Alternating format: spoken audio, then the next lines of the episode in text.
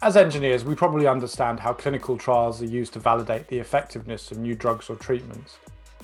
But how and when can clinical trials be used to validate the effectiveness of new healthcare technologies?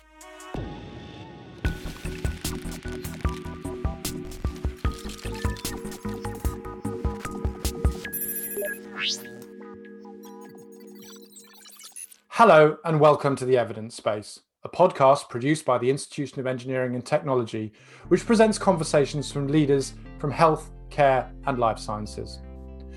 I'm your host, Dr. Peter Bannister, and in this episode of the Evidence Space, I'm delighted to welcome Dr. Adam Hill, CEO of Oncimmune, and Jeff Ventimiglia, Senior Vice President of Medidata Solutions.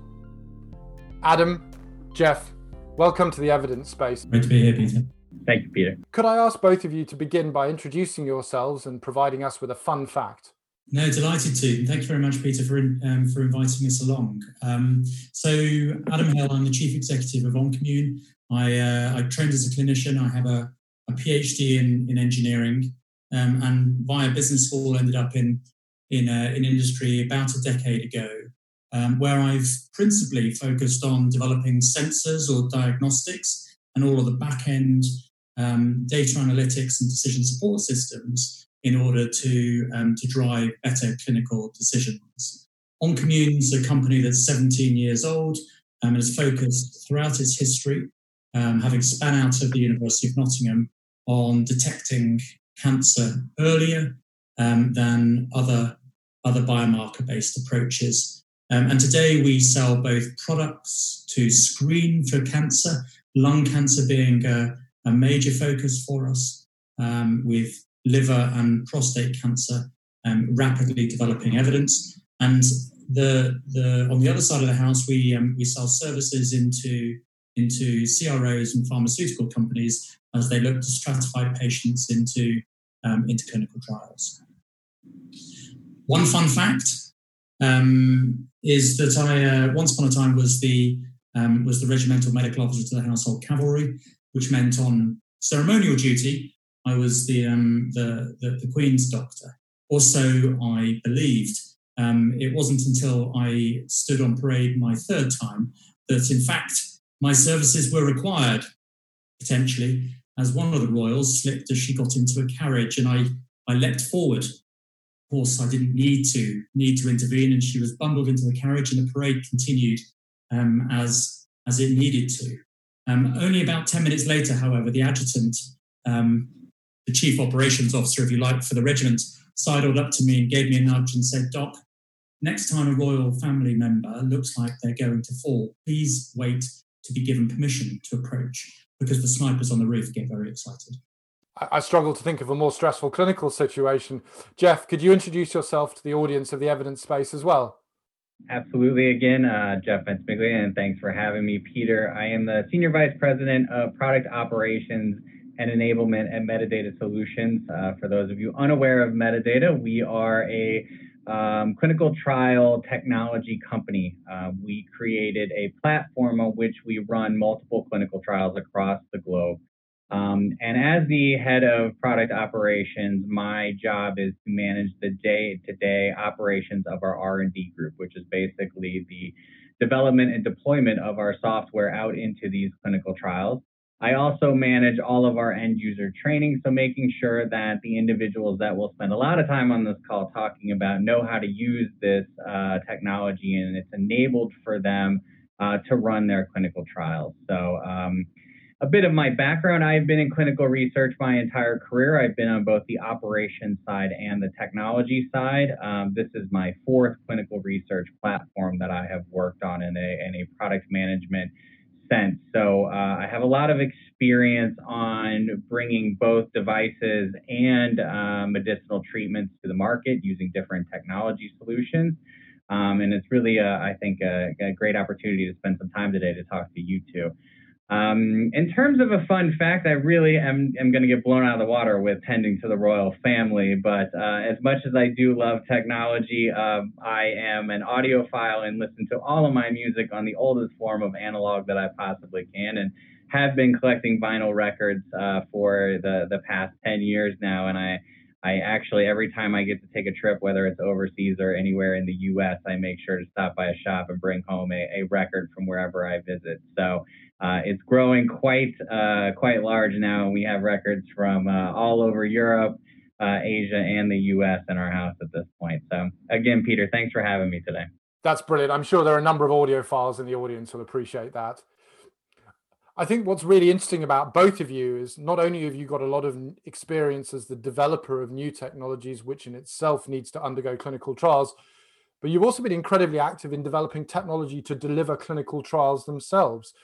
That's definitely something I'd like us to explore in this episode. So let me start with a general question. Why would you even need to carry out a clinical trial for a medical device or a diagnostic?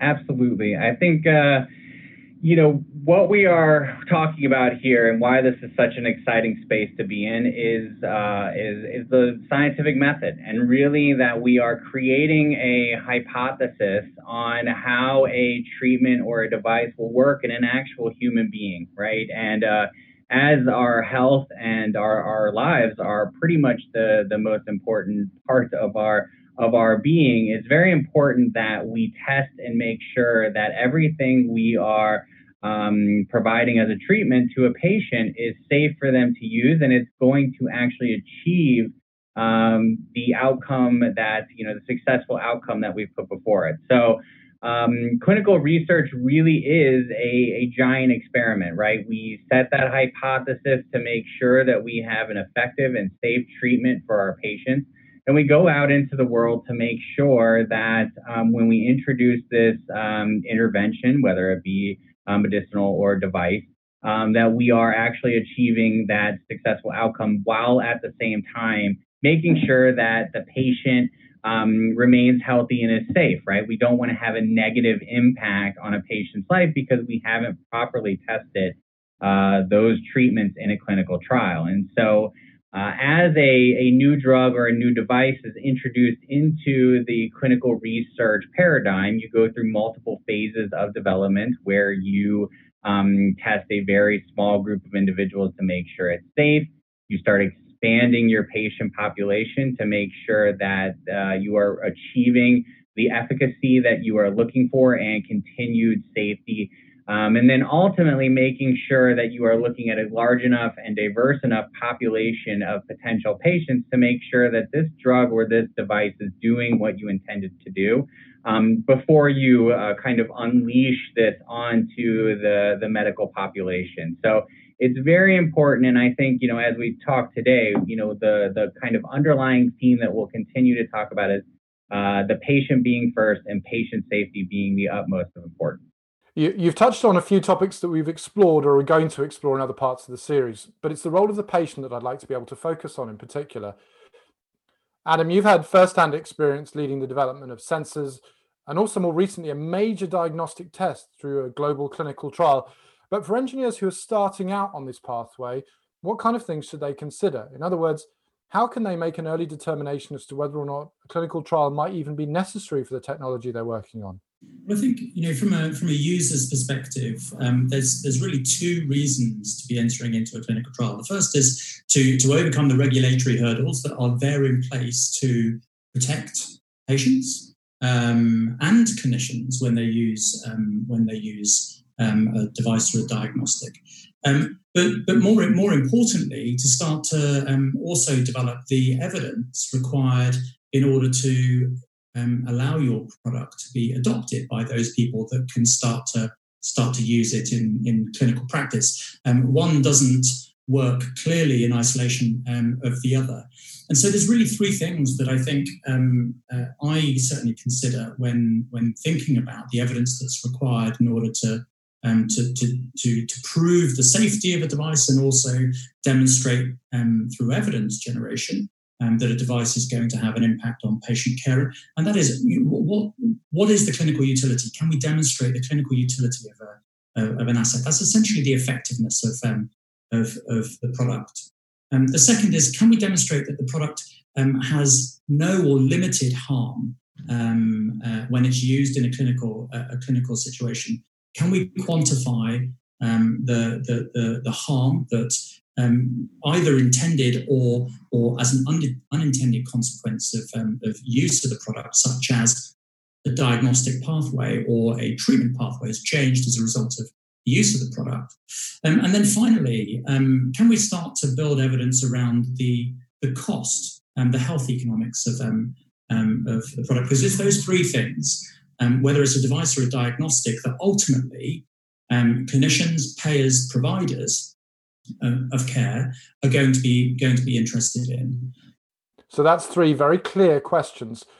Once you understand how you can ask those questions, how do you then go around reconciling any differences between the approach for a drug versus a device versus a diagnostic versus a digital health intervention, for example? I mean, the, the uh, it's very interesting, and you know, uh, being a tad bit U.S. centric here, even when you're looking at the FDA and how these different types of uh, products are approved, there are different divisions within the FDA for each one of those, right? So you're looking at a completely different pathway developed by a completely different group of people. You know, I, honestly, you know, therapeutics, and when I say that, I mean more, you know, medicinal, whether it's uh, an infusion, taking a pill, something, uh, you know, like that, a, a, drug that you would think of, is probably the most um, rigorous and has the most experience on how it should work. I think that's where we kind of started as our base case. Um, you'll see a lot more trials for, uh, you know, medicinal treatments than any other type of, of treatment out there. I think what you're starting to see now is the device uh, sphere is, is growing rapidly, right? And when you think about devices, you know, many people's mind will go immediately to something like a, you know, a hip replacement or a knee replacement, but uh, devices actually range all the way from, you know, a very high level risk to an implanted device, all the way down to a piece of software that you as the patient may not ever even interact with, right? And so when you think about how those different tools work, um, you're going to have a whole different, uh, you know, uh, process in which you go through that clinical trial, right? Um, and then finally, I think you know, getting into uh, to diagnostics and to sensors, I still think we're a bit in the the wild west of how um, how we are going through that process and how we are are proving that those different sensors and devices um, are, are living up to expectations, right? Um, you know, uh, and maybe I'll pose this question to Adam because you, you know you are in this sensors field, but you know when you think about putting something in it as a device or putting it in a clinical trial, you have something like an Apple Watch or your iPhone that tells you how much you walked and what your heartbeat every day. But you know, are you going to be confident that Apple has created that that watch or that iPhone to be accurate enough to make a clinical decision in a clinical trial, right? And I'd be interested, Adam, with your background of just kind of understanding how we get to a level of regulatory confidence in some of these sensors. Yeah, I, I think it's um, I think it's incredibly difficult, and I, I concur with your um, your uh, your statement that that, that it's um, is very much the Wild West. Many of these devices, of course, um, don't, in the first instance, anticipate having to undertake a clinical trial. They were um, originally developed to be consumer products, um, yep. and in, in, many ways, they still are consumer products, but have started to enter into that grey area between um, between healthcare and um, and a, and, a, wellness a wellness product that um, that has challenged um, regulatory authorities, not just in, in the US, but also um, here in Europe and, and um, in, in Japan. Um, so, so how do you overcome that? Um, well, look, I, I, irrespective of the brand and the money that you can put behind these assets, and of course the mass adoption that you can achieve, uh, no one is above the need to perform appropriate clinical trials to overcome the regulatory hurdles that are put in place um, put in place today. Now, having said all of that, of course, um, if you come out of the gate as a consumer product, um, you have the opportunity to, um, as long as you're not infringing in any way um, uh, the regulatory processes, um, uh, you have the opportunity to generate a significant amount of data. Um, and so um, the, the, the, role of real world data um, outside of the, um, the, the, prospective clinical trial environment that um, up until very recently has really driven um, the evidence base underpinning therapeutics and devices, um, uh, is an interesting one. Um, it's an interesting one because the volumes of data um, can be can be immense um, yep. outside of that um, that structured that structured environment. And I mean, and we we'd be remiss to not talk about the the current situation right now. I mean, as we think about you know COVID and the pandemic, and and you know what we're seeing is a lot of stay at home orders across the globe. I mean, these are becoming so much more prevalent in our our day to day, right? Because you want to be able to um, you know, you want to be able to ship a, a potential treatment to a patient at their home, have them plugged into their, you know, again, whatever brand device that you want to use, um, and then are confident that they're they're tracking those things, right? I think that was the, the biggest change that we are seeing from COVID is really the uh, the virtualization of these clinical trials, which um, you know leads us to be needing more devices, more sensors, more diagnostic tools that are um, you know, that we can rely on that are user friendly enough that they can use them and that we can trust the data on them. So uh, it's just, it, it's going to be, I think, um, you know, very important that we have collected all this data, you know, whether it is a watch or a different sensor and be able to use that to, to show the kind of variance and how, how accurate, um, you know, those, those different sensors are for a clinical trial. And of course, Jeff, I mean, that mirrors the virtualization of clinical care. Um, yeah. Uh, I, I, think if uh, if we were sat here in January of this year having a very similar sort of conversation, it would require a pandemic and to drive many systems yeah. into adopting some of the some of the, the technological solutions that we've been using for five years or more um, on a on a smartphone in order to improve the efficiency and effectiveness of care delivery. Um, today, we're seeing so much more of that um, and not before time. Um, and of course, I'm delighted to see that that's being mirrored in, in clinical trial design also. Yeah, yeah, absolutely.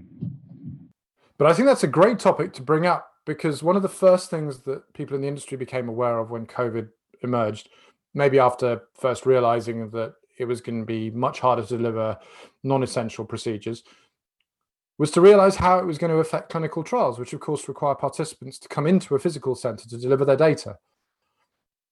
You've touched on how this has really spurred on a more decentralized approach, which seemed to be emerging at least a lot more slowly pre COVID. I'm keen to understand if there are any other impacts. As Adam, you've said, it would have been seen as a luxury as recently as the start of the year. Do you think this decentralized model is here to stay even after we come out of the current global situation? Yeah, so I, I will go ahead and jump in there. I think. Um, you know, you you uh, you hit the nail on the head, and it's something that I think in clinical research, for those of us who spend our career in it, are, are constantly you know grappling with is patient ID and, and patient recruitment into clinical trials. We have a, a whole kind of uh, sub industry within our our industry called feasibility, which is really the concept of uh, understanding where you are going to go out in the world and, and find these patients. And to be honest, there is still a good chunk of trials, whether it's diagnostic, whether it's devices or uh, you know a treatment, where it's simply because the patient walked in the door, right? They came into their doctor, they ended up having that um, that ailment, and they were put on that clinical trial. Um, and this has been the kind of standard for you know a good half a century now. And we're going to have to really change the way that we think about this. And this goes to you know adam's point about data right like and we need to have a better and um, more streamlined approach on how we're capturing and using data um, i won't get into privacy at the moment so let's kind of set that one aside but we need to be able to capture all of these different devices all of these different um, you know uh, visits to, to hospitals different genetic testing all of the things that we are doing to better be able to pinpoint where these patients are and reach out to them.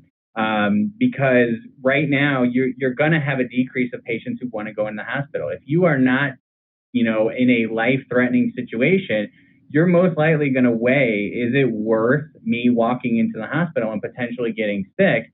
And that's even before you take on the risk of joining a clinical trial. So we need to be better at actually using all of this underlying data um, to go out to find patients to build these clinical trials. And um, you know, we could spend all day talking about interoperability and how that all works, but you know that means that us as an industry, we need to get much better at, at standardizing and harmonizing that underlying data so that we can use it. certainly, you know, patient recruitment and retention is a massive issue um, in, in, in clinical trials, and I, I, I hope that um, that um, this this current pandemic um, does make many of the tools that has improved the patient experience, um, both engaging with the clinician um, as well as engaging in in a clinical trial, um, are, are sticky um, because because uh, engagement in those clinical trials is so desperately important in order to advance our our, our, our evidence base. Um, many healthcare systems for a decade or more have spoken about putting in place the infrastructure to become learning healthcare systems, um, uh, contributing to the evolution of, um, of that, um, that, that evidence base. Um, but, but finding the right patients for trials and having those patients um, last the length of the trial um, is is incredibly important. And I'll, I'll, share one anecdote with you. I, we we um, uh, about three years ago um, we um, we started to recognise that our biomarker class um, was being picked up by academic teams that were looking to do just this. Um, uh, you'll be aware, as your listeners will, um, that a, a, very large uh, opportunity has ex- has has grown over the last decade in immuno-oncology. This idea that you can you can you can take the brakes off the immune system and it runs rampant, uh, affecting your cancer in up to 25 or 30% of patients that are exposed to this form of therapy, but equally um, affecting other cells and organ systems, um, as maybe an autoimmune dis- disease does. And, and the balance um, uh, uh, of therapeutic benefit versus therapeutic harm um, is incredibly difficult, um, incredibly difficult to judge. And as a result, uh, many trials in uh, in immuno-oncology have to over-recruit and because they lose patients to follow up um, as, um, as, as they suffer the, the side effects, often minor, but unpleasant side effects. Um, when you're suffering suffering a, um, a, disease, and so so we we actually developed a panel to stratify patients and to better understand those that may respond positively to um, the, the immuno-oncology asset, whilst also understanding those patients that might respond negatively. And, we know about 75 or 80% of patients go on to get a minor um, uh, side effect as a result of uh, immuno-oncology. And, and, that panel today is, um, is being used extensively by a number, a number of um, pharmaceutical companies to, to stratify patients to better retain um, patients onto, onto clinical trials. Adam, Jeff, thank you very much. There's so much more that we could discuss. And in fact, I'd like to continue this conversation in our next episode. Today on the evidence space, we focused on the topic of clinical trials. Clinical trials form an important component of a comprehensive panel of testing which can be carried out on a new healthcare technology. Clinical trials offer unique insights as to how our technology is going to behave in a very complex and messy environment, the real world. And as such, they can produce results which don't always line up exactly with the results that we've previously obtained in a laboratory or benchtop setting. We've heard how COVID has had a practical impact on the ability of manufacturers to carry out clinical trials. It's no longer straightforward to bring patients into a hospital setting to collect data in a trial. And so this has placed more emphasis on decentralized trials where data is collected directly from the patient, in many cases by the patients themselves in their own environment. Join us on the next part of this episode where we'll talk about the way that data collected from healthcare devices can enhance the delivery of clinical trials, and more generally, how technology is being used to enable faster and more effective clinical trials of all forms of interventions. We hope that you found the information presented in this episode useful. As always, if you have questions or suggestions for future episodes of the evidence space, please get in touch with us. Thank you very much for listening.